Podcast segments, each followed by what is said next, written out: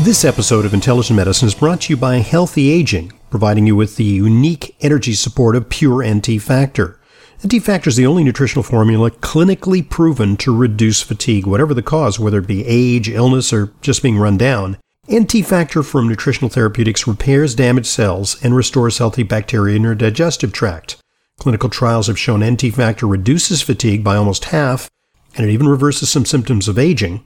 I've been taking NT Factor for years with a 45 day money back guarantee of nothing to lose. To order, call 800 982 9158. That's 800 982 9158. Or go to ntfactor.com. That's ntfactor.com.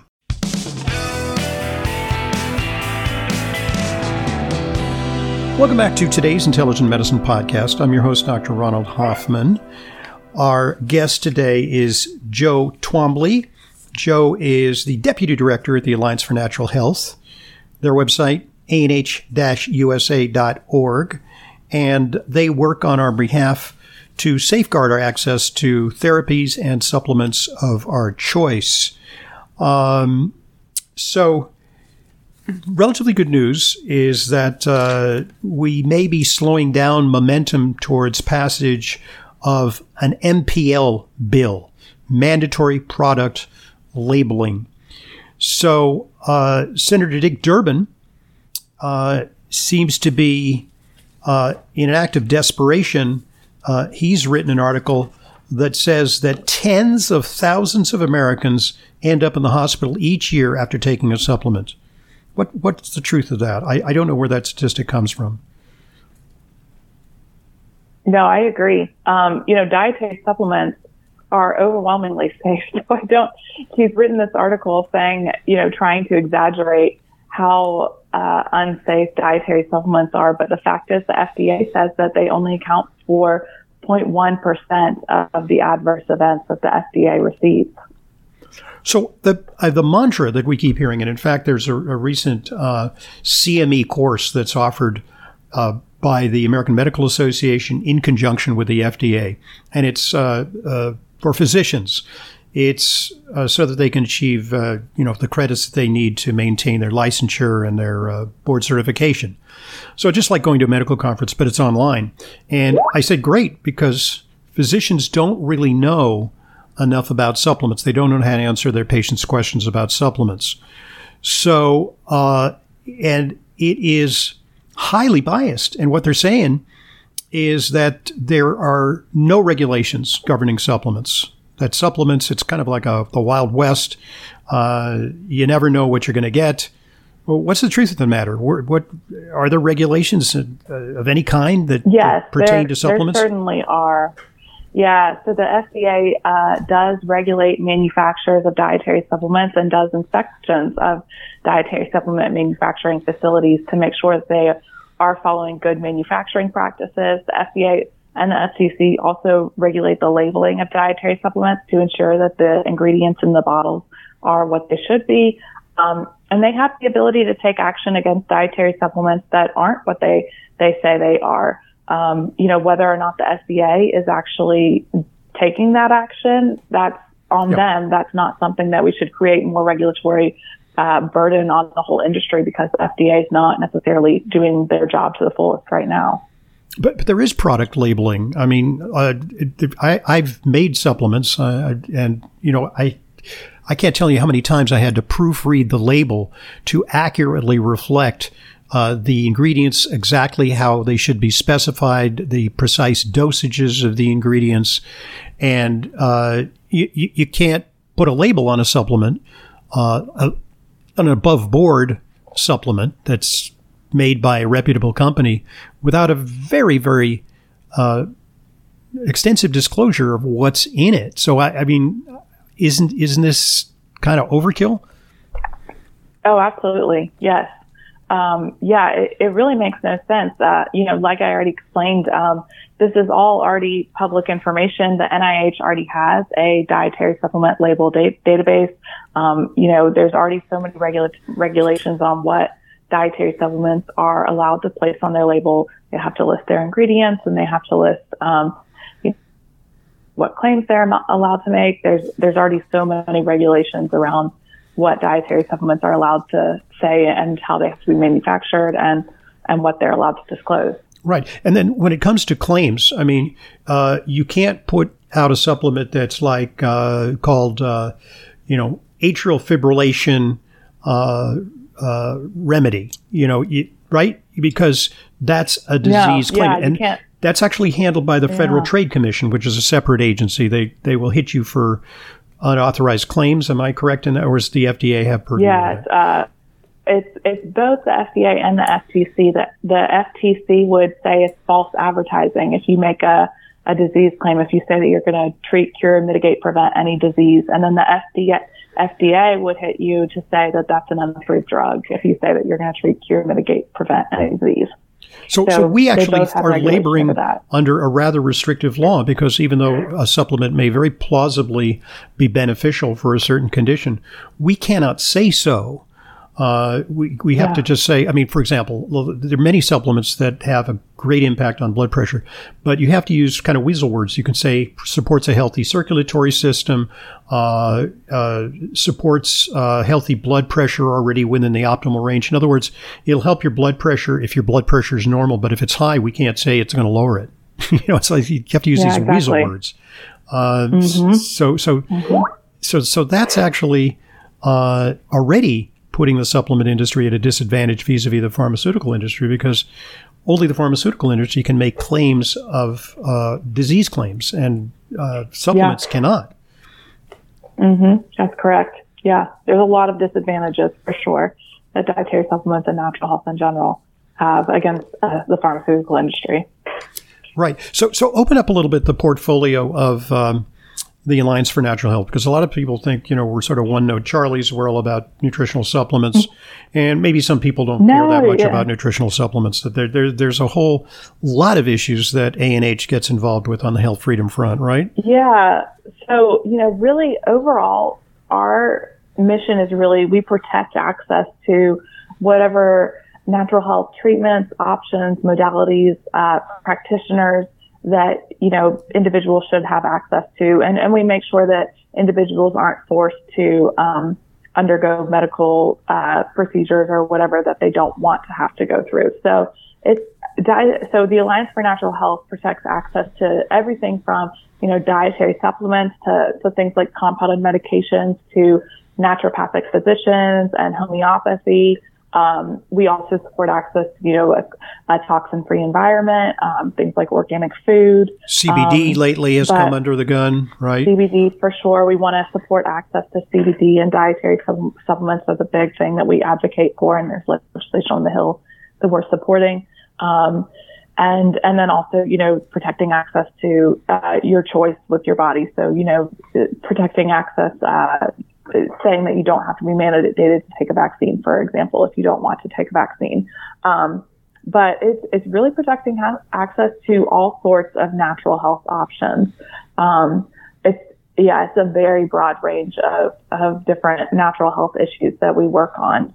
Um, and dietary supplements is certainly uh, one of the the most critical ones that we've worked on for for such a long time. But but as I said, there's still lots of others. And if you, if you sign up for our newsletter, you can kind of get the breadth of the the work that we're working on.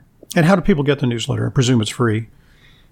Yes, yes. Um, so anyone can sign up for the newsletter on, at our website. It's anh-usa.org.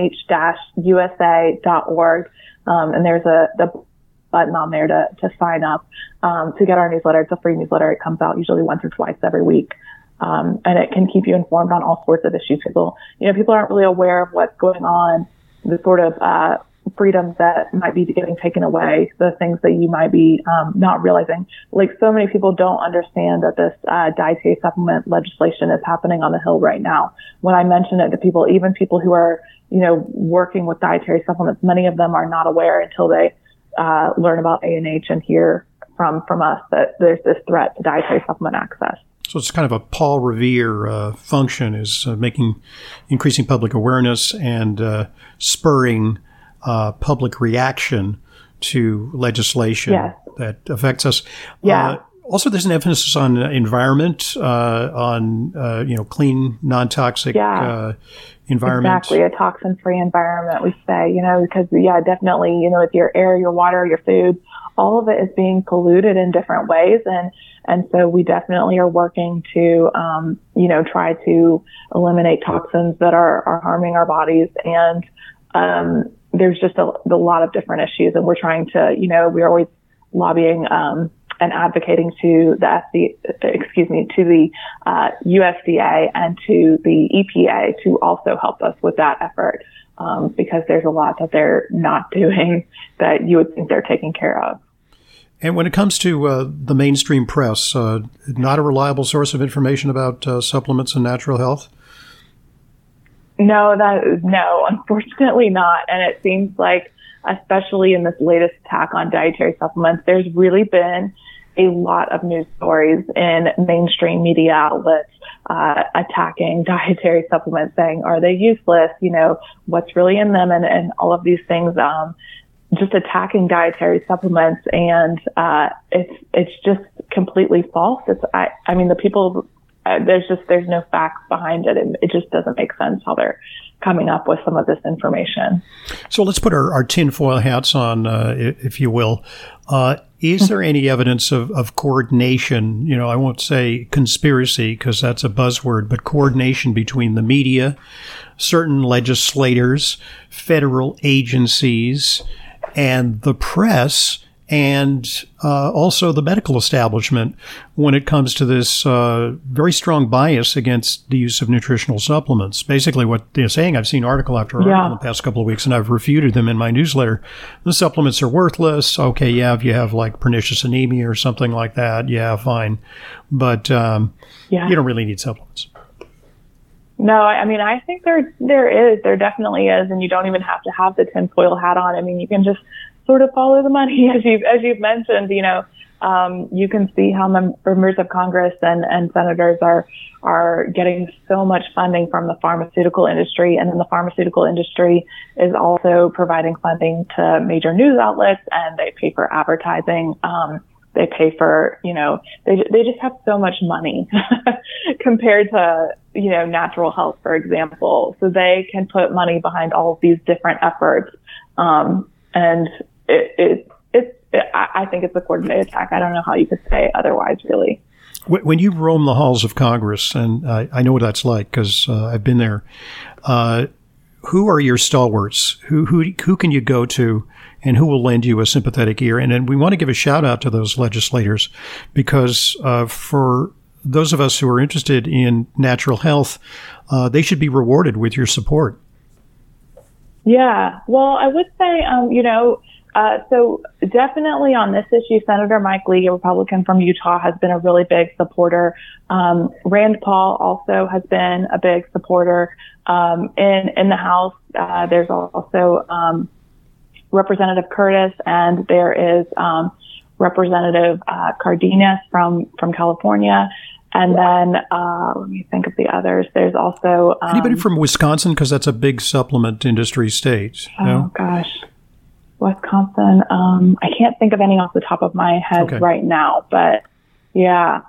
So we still have some, but you know, with the retirement of Senator Hatch, um, it, has been harder. And Senator Harkin, yeah. yes, um, yeah, those were some real champions that we had in Congress and could really count on. And I wouldn't say we have maybe as strong of leadership as, as we did uh, previously, unfortunately.